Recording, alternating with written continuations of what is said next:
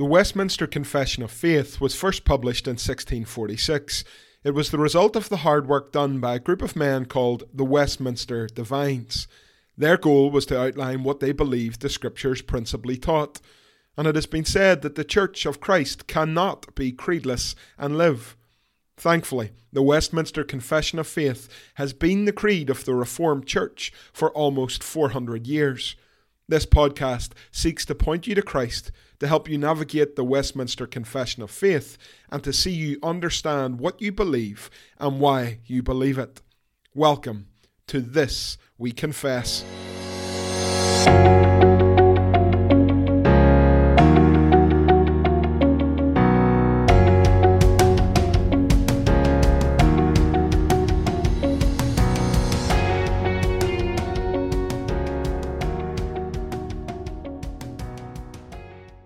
Westminster Confession of Faith, Chapter 8 of Christ the Mediator, Paragraph 5. The Lord Jesus, by his perfect obedience and sacrifice of himself, which he, through the eternal Spirit, once offered up unto God, hath fully satisfied the justice of his Father, and purchased not only reconciliation, but an everlasting inheritance in the kingdom of heaven for all those whom the Father hath given unto him.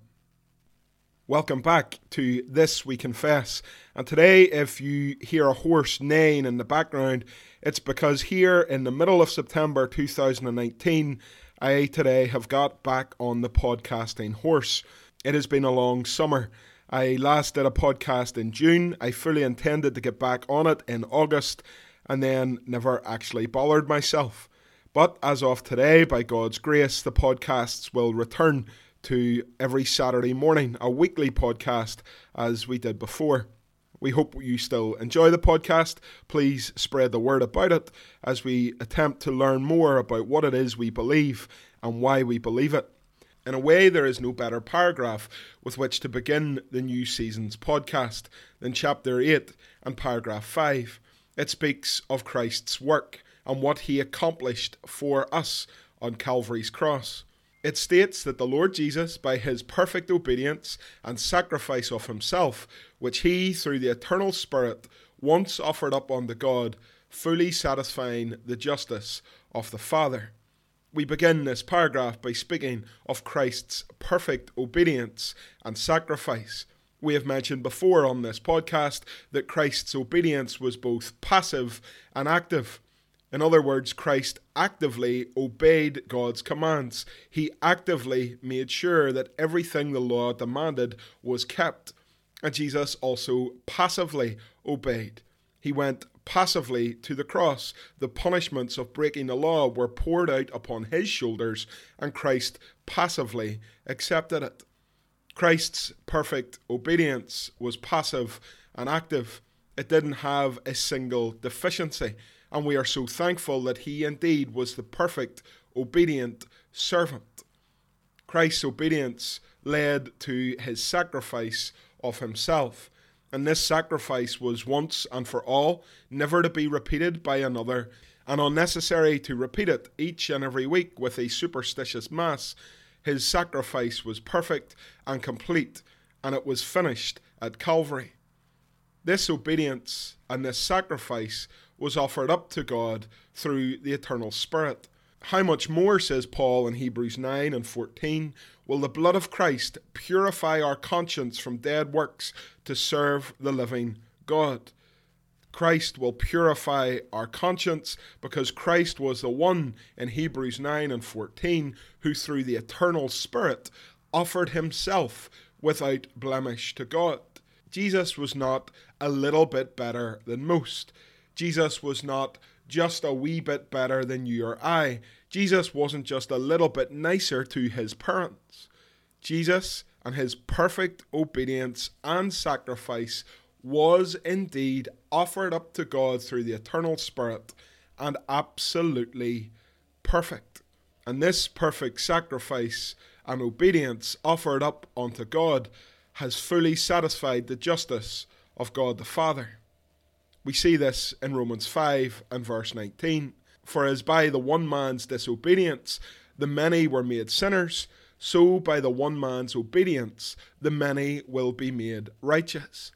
Here, Christ's perfect obedience and sacrifice are outlined by Paul in this verse to show us that the impact of Christ's sacrifice and obedience was that many would be made righteous. All those who call on the name of Christ, all who trust in Him as their Saviour, will be made righteous, not because Christ's sacrifice was a good example to follow but because Christ's obedience and sacrifice offered up to God through the Spirit has fully satisfied the justice of God the Father. And some might hear this and think, well, this sounds incredibly unfair. That some will have their sins swept under the carpet because of Jesus. That God will not punish some sins because of Jesus. It seems unjust. But actually, Paul speaks to this very point in Romans 3 and verses 25 to 26. He says that Jesus was put forward by God as a propitiation by his blood to be received by faith. Jesus was that sacrifice which turned away God's wrath, and if we receive him by faith, then we will be saved. Paul continues This was to show God's righteousness because in his divine forbearance he had passed over former sins. God was patient and God was forbearing, and he passed over sin, waiting for the coming of Christ to pour out his wrath upon the Lamb of God. And verse 26 says, It was to show his righteousness at the present time, so that he might be just and the justifier of the one who has faith in Jesus. God is just in that he will punish your sins if you have rejected Christ. But God is also the justifier of the one who trusts in Jesus. Their sins have not gone unpunished. Their sins are not swept under a divine carpet. Their sins were carried to the cross by Jesus, where he fully paid the price for them. The wrath of God for their sins was poured out upon Jesus at Calvary. God is not unjust. He will punish the guilty who have not looked to Christ in faith, and he will pass over those who have trusted in Jesus, because they have put their faith in the one who faced every ounce of divine wrath and anger for sins that did not belong to him, but the sins of his people.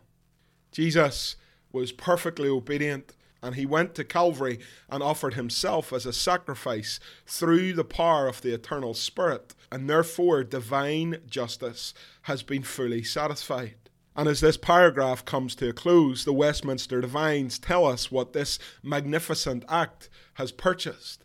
The second part of paragraph 5 states that Jesus purchased not only reconciliation, but an everlasting inheritance in the kingdom of heaven for all those whom the Father hath given unto him.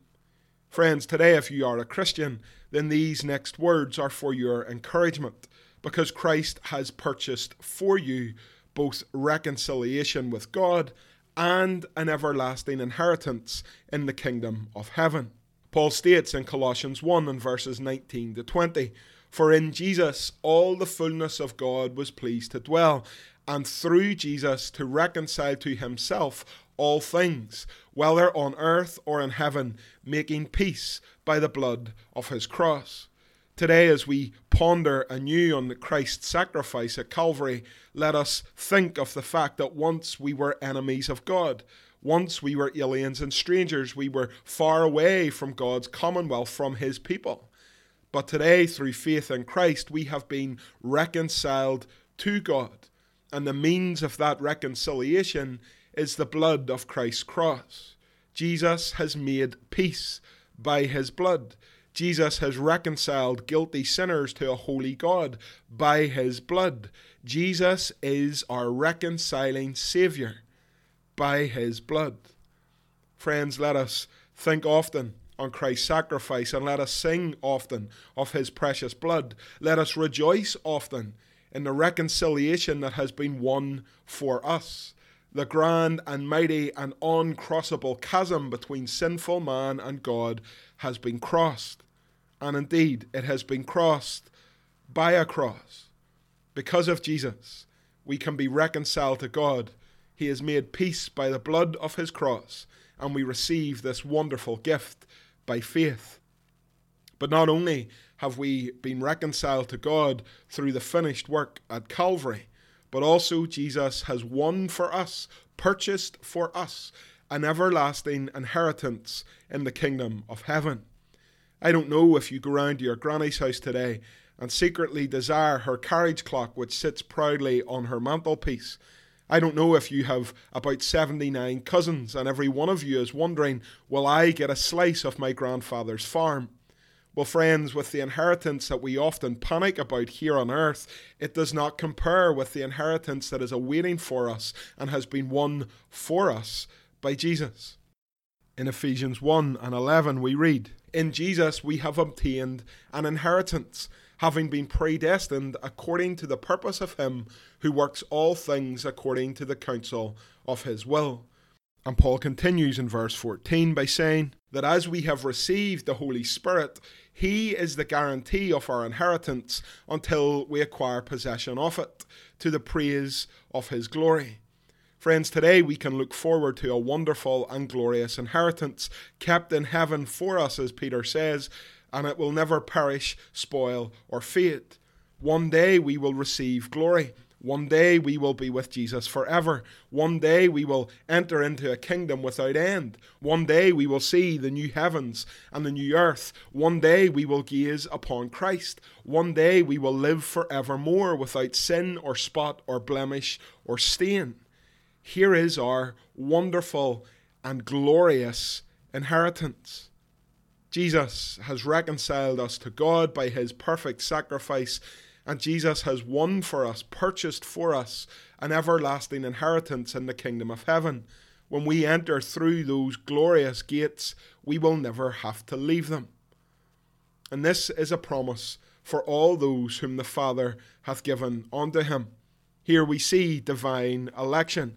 Here we see that the Father chooses, and the Son is bruised for those who the Father has chosen, and the Spirit brings those individuals to Christ in repentance and faith. We know that election is often a controversial topic in the Church of Jesus Christ, but here it is outlined for us by the Westminster Divines.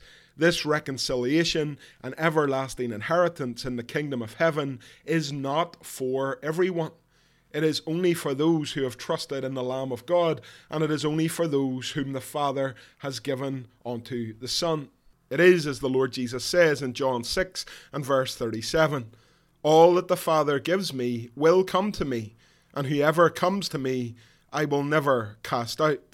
What a glorious verse this is. It speaks of our confidence that we can have in Jesus. As Christians, it speaks of the confidence that we have in the gospel. We proclaim it, we share it, and we know that the Spirit will draw men and women and children unto Jesus, just as it has been decreed in eternity past. All that the Father gives will come to me, says Jesus, and whoever comes to me, I will never cast out. And so today we begin once more in this we confess year two, if you like, of this podcast with a wonderfully encouraging sentence, a wonderfully encouraging paragraph. We speak of Christ's perfect obedience and sacrifice. He has satisfied God's justice, and He has purchased for us not just reconciliation, but an everlasting inheritance. And it is for all of us who the Father has ordained, and all of us who have received the gospel by faith. This is certainly a paragraph worth remembering. But perhaps if we're going to remember anything today, let's remember Hebrews 9 and verse 12, speaking of Christ in his priestly office. Jesus entered once for all into the holy places, not by means of the blood of goats and calves, but by means of his own blood, thus securing an eternal redemption. What a verse that is! Certainly worth our time in remembering it. Summed up here in this paragraph, and we're thankful to God for these wonderful truths. We finish today with a quote from everybody's favourite Van Dixhoorn, Mr. Chad Van Dixhoorn, and again his wonderful book, Confessing the Faith.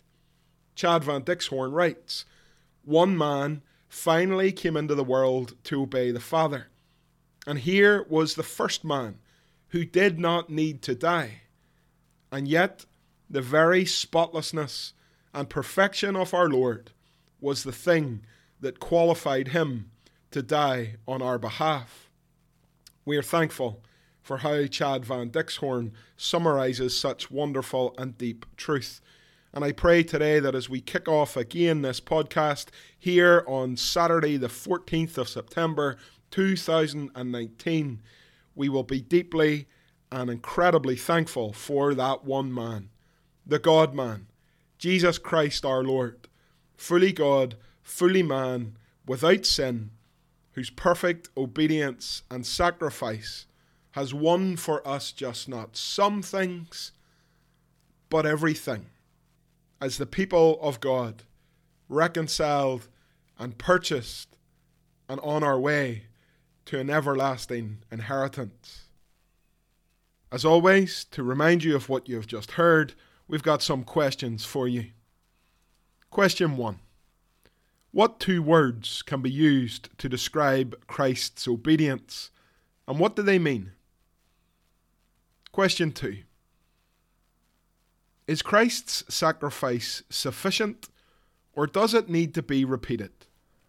Give reasons for your answer. Question 3 Why is the perfection of Christ's sacrifice a conscience purifier? Question 4 Is God unjust in how he deals with sin? Support your answer. And question 5 According to this paragraph, what has Christ purchased for us? And are these gifts for everyone? That's all for today. As always, my name is Scott Woodburn, and until next time, this we confess.